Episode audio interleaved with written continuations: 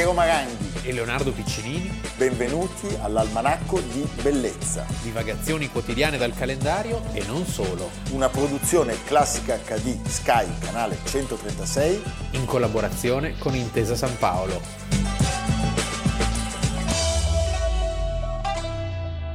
...30 giugno, Almanacco di Bellezza. Ora, Leonardo, 29-30 giugno, perché è tra la notte... Tu sei anche in colore giusto perché le- Beh, era un po' più scuro, un credo. po' più scuro, sì. E poi, ecco, francamente vorrei eh, evitare di essere ass- Associato. associato a un mondo che mi è Sì, molto... sei più Africa Corps tu. Ecco, sì. va bene, grazie. La volpe del deserto non mi è mai dispiaciuta, se proprio dobbiamo dirlo, ma Soprattutto in chiave James Mason. in chiave James Mason assolutamente, facciamoci seri.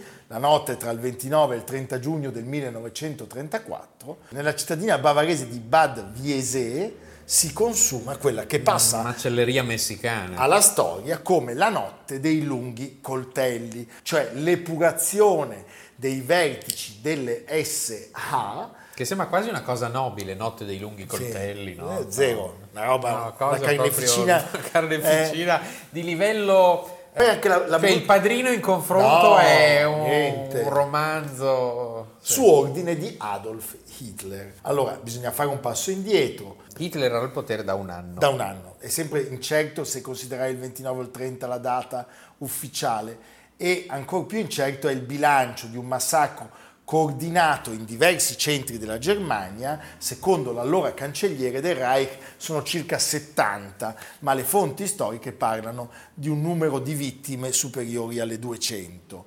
Che cosa succede? Allora, è un regolamento di conti. è un regolamento di conti interno tra quei simpatici e mansueti bastardi dei nazisti. SA sta per... Sturmabteilung, eh?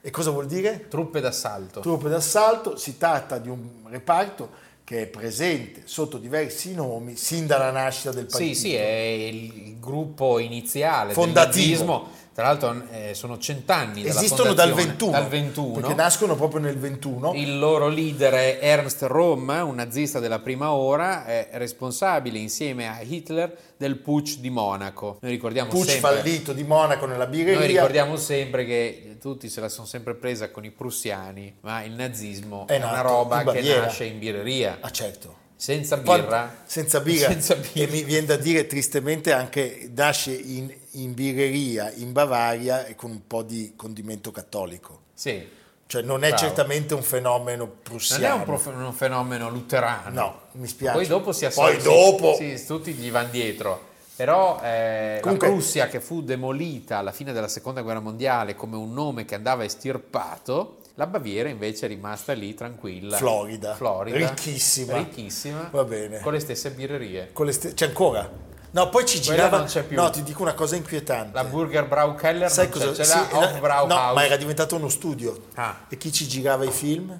Fritz Lang. No, Herbert von Karajan. Aia. Hai capito tutto. Sì. Va bene, andiamo avanti che è meglio. Il ruolo dell'SA erano sostanzialmente i gorilla, cioè erano questi eh, energumeni molto violenti. Sì, degli squadristi. Degli squadristi, cioè come quelli che abbiamo Sì, conosciuto bene noi anche gli abbiamo noi, insegnato come fare, loro hanno... che proteggevano a suon di manganello i raduni dai, distribu- dai disturbatori e poi però si sviluppano via via in modo sempre più tentacolare e determinante nella salita al potere di Hitler. Sono il braccio violento sostanzialmente del nuovo regime, menano gli spartachisti e controllano la gioventù hitleriana, menano gli spartachisti e i nemici. Quando lui sale al potere, le SA sono- Passano di moda. passano di moda. Perché in quel momento spaventano l'establishment. No, anche perché, sai, Come Hitler subito viene a patti. due milioni, Sì. due milioni, Sì, sì, era una forza fuori controllo. In anzi più... nel, 30, nel 33 arrivano quasi a tre Sì, sì. e, e lui che scende a patti con i capitalisti, con tutti i grandi industriali, visti di, di pessimo occhio da Rom, che era anche in questo più intransigente, Sì, era una sorta di bombacci della Sì, o di farinacci. O di farinacci, tutti nacci. Acci, E infatti se ci pensi la Repubblica Sociale sarà di nuovo in qualche modo anticapitalista. Sì. cioè ritornerà alle origini e recupererà questi personaggi della prima ora che erano stati messi da parte, perché il fascismo scenderà a patti, il concordato, Ma c'è tutto. tutto. E quindi eh, bisogna risolvere questa faccenda anche perché sembra che Rom abbia delle ambizioni. abbia delle ambizioni, lui ha come grande nemico, ne ha, diciamo, ne ha due. Uno sono all'interno diciamo, del nuovo regime. Uno è l'esercito, che non vede chiaramente di buon occhio questa milizia, e l'altro sono le SS, nate proprio da una costola, che sono le guardie diciamo, speciali del Führer e che poi diventeranno, ahimè, le grandi protagoniste di tutte le efferatezze Le del- Schutzstaffel, le Schutzstaffen, comandate da quel Heinrich Himmler, esatto, personaggio già allevatore di polli. allevatore di polli. Mamma mia. A me no, cioè era meglio che avesse continuato ad allevare Ah, se avesse polli. continuato anche se lui avesse continuato a fare l'artista. È l'artista, pensa che, ca- che carriera Ecco. Quindi sprecata. c'è questo cortocircuito tra la SA, Roma e, eh, e Hitler, c'è una sorta di ehm, Den Braunen Battaglionen canta la canzone. eh, le, camuci- le camicie brune. Sì. C'è una sorta di mediazione che porta ad un accordo, ma è un accordo così, che in realtà preclude a una deflagrazione, perché dopo alcune turbolente riunioni Rom ottiene la concessione che le sue divisioni in caso di guerra, si sa già che quella è la direzione, Sì. possano combattere a fianco dell'esercito regolare in territorio tedesco però. Il quale esercito regolare che era composto di personaggi usciti dalle accademie militari, dalla nobiltà prussiana, i Certo. famosi Junker prussiani, vedeva questi scappati di casa con grande fastidio. Ci facciamo aiutare da un grandissimo i- regista italiano. Röhm wäre schön dumm, sich von Hitler reinlegen zu lassen. Ach, was dumm. Die beiden sind doch ein Herz und eine Seele. Was glaubst du denn? Ach was. Ich kann dir nur sagen, wenn er nicht aufhören wird, uns Schwierigkeiten zu machen, dann wird bald nur sein Schnurrbart von ihm übrig bleiben. Na, sag doch mal! Wir haben ihn doch zu dem gemacht, was er jetzt ist. Nur wieder auf davonjagen, nur mit der Wehrmacht schön zu tun. Luchino Visconti, 1969, che in qualche modo si ispirano ai Krupp, forse ai Thyssen. Luchino Visconti, forse come in un inconscio autoassolvimento della propria classe sociale, ha questa tesi melodrammatica che però non convince, No. cioè è come se il ehm, nazismo avesse ucciso, fagocitato la buona borghesia. Non è vero. Non è vero, perché la borghesia eh, industriale sopravvive al nazismo, Eh. indenne, indenne, Come sarebbe successo poi da noi. come sarebbe successo da noi esattamente. A questo punto cosa succede? Succede che Hitler decide di far scattare un'epurazione esemplare e in grande stile. Lui ha diverse armi e molti pretesti. Allora, intanto la conclamata omosessualità di Rom, E quindi una campagna di stampa di... Già nel 25 gli aveva offerto il destro per sollevare uno scandalo e costringere il colonnello ad un temporaneo esilio in Bolivia. In quel momento lui appunto aveva approfittato per creare le SS, che saranno messe sotto il controllo del fedelissimo Himmler. Quando si decide di far scattare l'epurazione, l'ostilità nei confronti di Rom da parte delle SS è pari solo a quella dell'esercito tedesco. Anche perché c'era una, come dire, una sostituzione in atto. Loro sapevano che Eh, avrebbero preso il potere totale e quindi la sera tra il 29 e il E poi era 30 diverso giugno- anche proprio come, era diverso anche come spirito, perché mentre le SA erano una sorta di soldataglia, eh, diciamo, unita dall'odio per i comunisti, gli ebrei, tutto quello che sappiamo, le SS avevano qualche cosa di pangermanico eterno, no? Il Nibelunghi, le riunioni, avevano un castello in cui si riunivano in 12 come la tavola rotonda, c'era tutto un mito diabolico, eh, però che però superiore, Sì, c'era sì. un gradino in più rispetto a quello delle SA. Cosa succede in questa notte tra il 29 e il 30 giugno? Il colonnello sta trascorrendo le vacanze assieme ad altri funzionari delle SA in una pensione ad Anselbauer. In Baviera è un vero e proprio raduno in realtà. Hitler stesso Tutti ubriachi. tutti ubriachi, tutte- Hitler stesso effettua l'arresto di Ernst Röhm facendo irruzione nella sua stanza. Lui non figura nella lista di quelli che sono condannati alla decapitazione, ma mentre si trova nel carcere presso Monaco gli viene offerta l'alternativa a Theodor Heike, che pochi anni dopo si sarebbe trovato al comando del campo di concentramento di Dachau e ha affidato il compito, Che bel curriculum. mamma mia, di, pensa, di, di- di offrire a Rom una pistola con un solo colpo in canna, cioè lui può decidere di suicidarsi.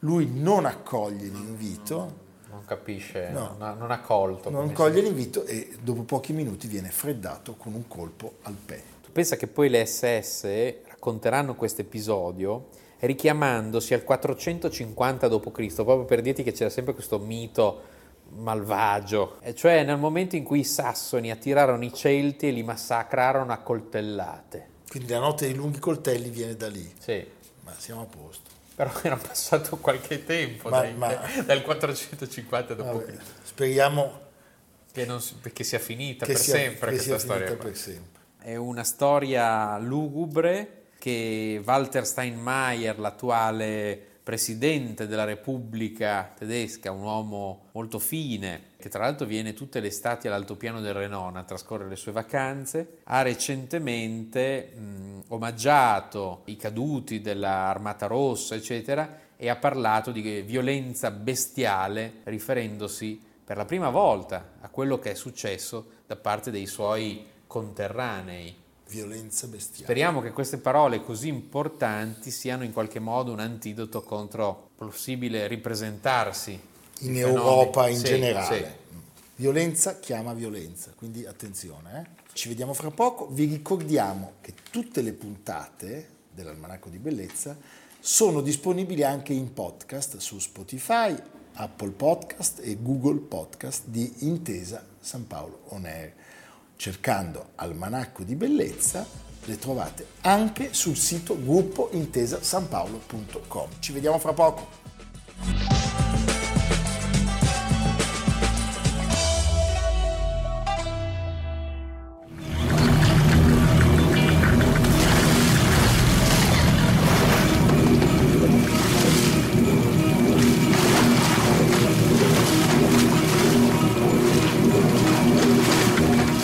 Leonardo. Dalla Germania cattiva alla Germania buona. Beh, abbiamo scelto di offrire un antidoto al Sì, veleno, sì, sì. cosa che facciamo spesso e che ci piace molto.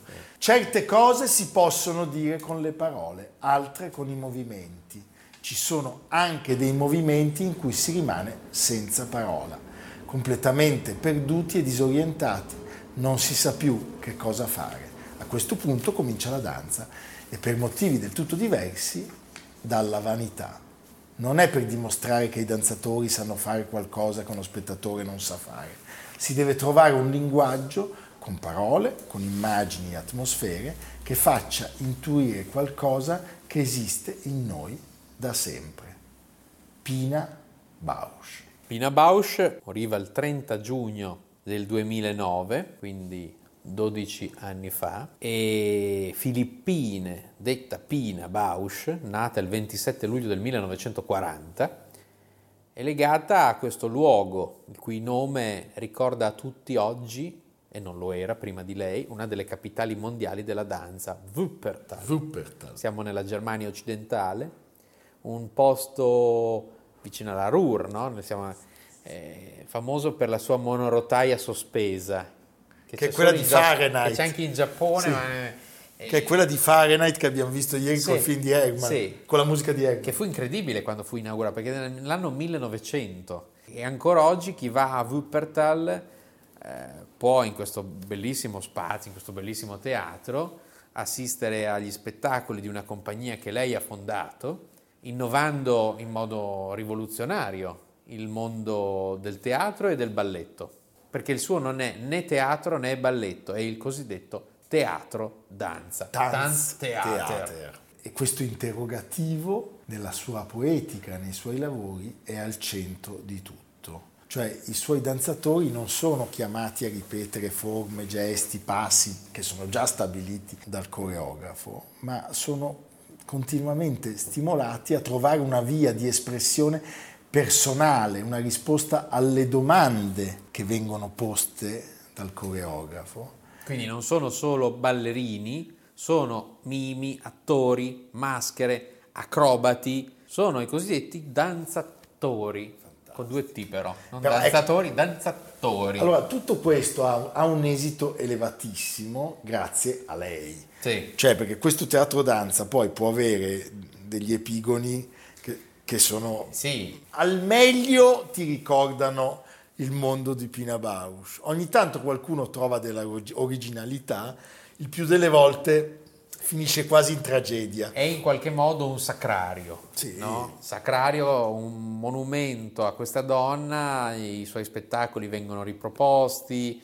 ci sono dei video molto belli che consacrano questi momenti, io ricordo all'inizio di Parla con lei, Eh, stupendo. del 2001 che si apre proprio col caffè Müller al Modovar e Con Gaetano Veloso che suona. Sì. Cioè, recentemente in Senegal è stata riproposta anche suo, un suo balletto, cioè comunque sono, sono modelli nuovi e straordinari. Sì. È un linguaggio autonomo, è una mm, capacità di esprimersi senza parole che nasce dai gesti quotidiani. dai gesti quotidiani. E questa è Bravissima. anche la cosa- E dalla ricerca, dai gesti Sì. quotidiani e dalla ricerca. Cioè lei riesce a interpolare questa continua ricerca e poi questo aspetto veramente fondamentale che rende Pina Bausch una figura mitologica, lei mette in scena il reale vissuto dei suoi collaboratori.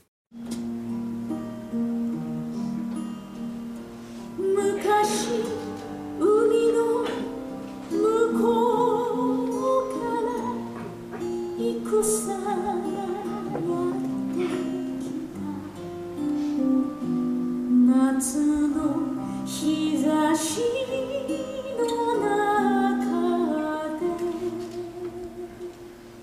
Самова, самова, самова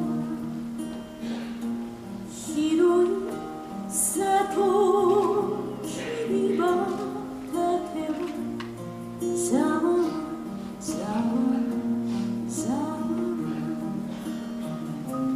Казельна тори нуке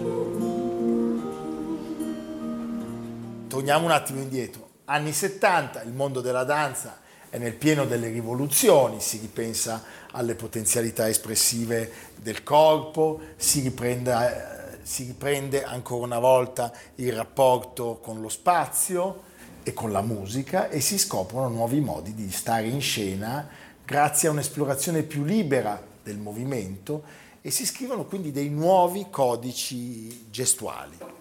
Il risultato è fortissimo, rivoluzionario. Lei è. C'è tutto dentro, la- pittura, è teatro, tutto. movimento, azione. È, sì, è difficile descriverlo se non lo si è, se non lo si è mai visto. E sono queste pièce che lei chiama Stück, le sacre du printemps, che appunto Caffè Müller, come abbiamo ricordato. 1973 il Tanztheater di Wuppertal inizia questo filone della danza contemporanea e ripeto la- il coinvolgimento in prima linea dei suoi danzatori, questo senso di militanza, partendo anche da piccolissime partiture coreografiche, da brevi eh, task verbali, Pina li invita a proporre una rilettura personale a contribuire attivamente nella creazione della pièce. Cioè, se vogliamo, Pina Bausch fa in arte qualcosa che idealmente avrebbero dovuto fare quelli della Germania Est se fossero stati veri, nel senso, Certo. cioè lei raggiunge delle vette straordinarie Grazie alla libertà. grazie alla libertà, grazie alla libertà. Eh, così, sì. funziona. Se tu non hai la libertà, non No, hai neanche no. la libertà di pensare. No, beh, diciamo che può servire a quello che sta lì A con la volte penna sì, da sì, solo. Sì, però è difficile mettere in scena. Sì. sì. Allora, i suoi primi spettacoli ebbero un successo indiscusso, diventando in brevissimo tempo dei cult, Leonardo li ha citati, e quindi forse è giusto dare un occhio al suo modo di fare le sacre du printemps.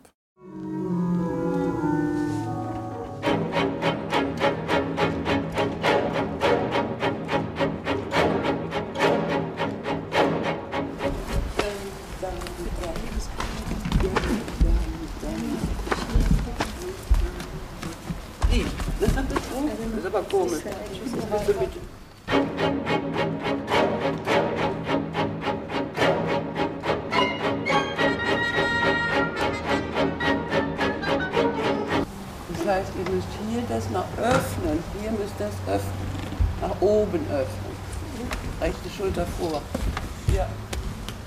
Quando Pina Bausch ci lascia, ha 68 anni, ha lasciato alle spalle più di 30 spettacoli, la memoria di Pina Bausch continua a esistere oggi, anche nelle opere di altri artisti, Wim Wenders nel Wim 2000, Wenders nel 2011 ha fatto un bellissimo Pina 3D tra l'altro, che racconta tutto il meglio di questa produzione e lì vedete anche lì la monorotaia che, che- che corre tranquilla. Tu abiteresti mai a Wuppertal? No. no, onestamente no, però mi piace Però molto. ci si può andare ogni tanto. Mi piace molto Pina Bausch, credo che sia giustissimo salutare questa artista immensa che è il nostro antidoto alle barbarie della prima parte con i lunghi coltelli. E in fondo è bello perché la nuova Germania, lei è nata nel 40, Ah, vedi? quindi è proprio la... Ci salviamo sempre, Sì, dai. sì, sì. In fondo l'Almanacco di Bellezza è una trasmissione carica di ottimismo. Che ha un lieto fine. Sì, anche perché ci sono due incoscienti totali. ecco, ascoltiamo la sua voce, rispondere in un'intervista alla domanda come immagini il tuo futuro. Prego. Pina, how do you see your future? How I see my future.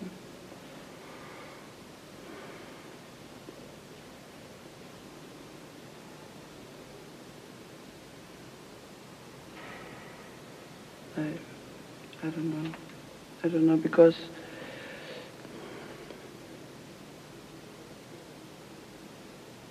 I think there are so big problems in the world that I'm even I'm afraid ask myself what I wish for myself for the future. I'm sure I I wish I hope strength, a lot of strength and love, I don't know.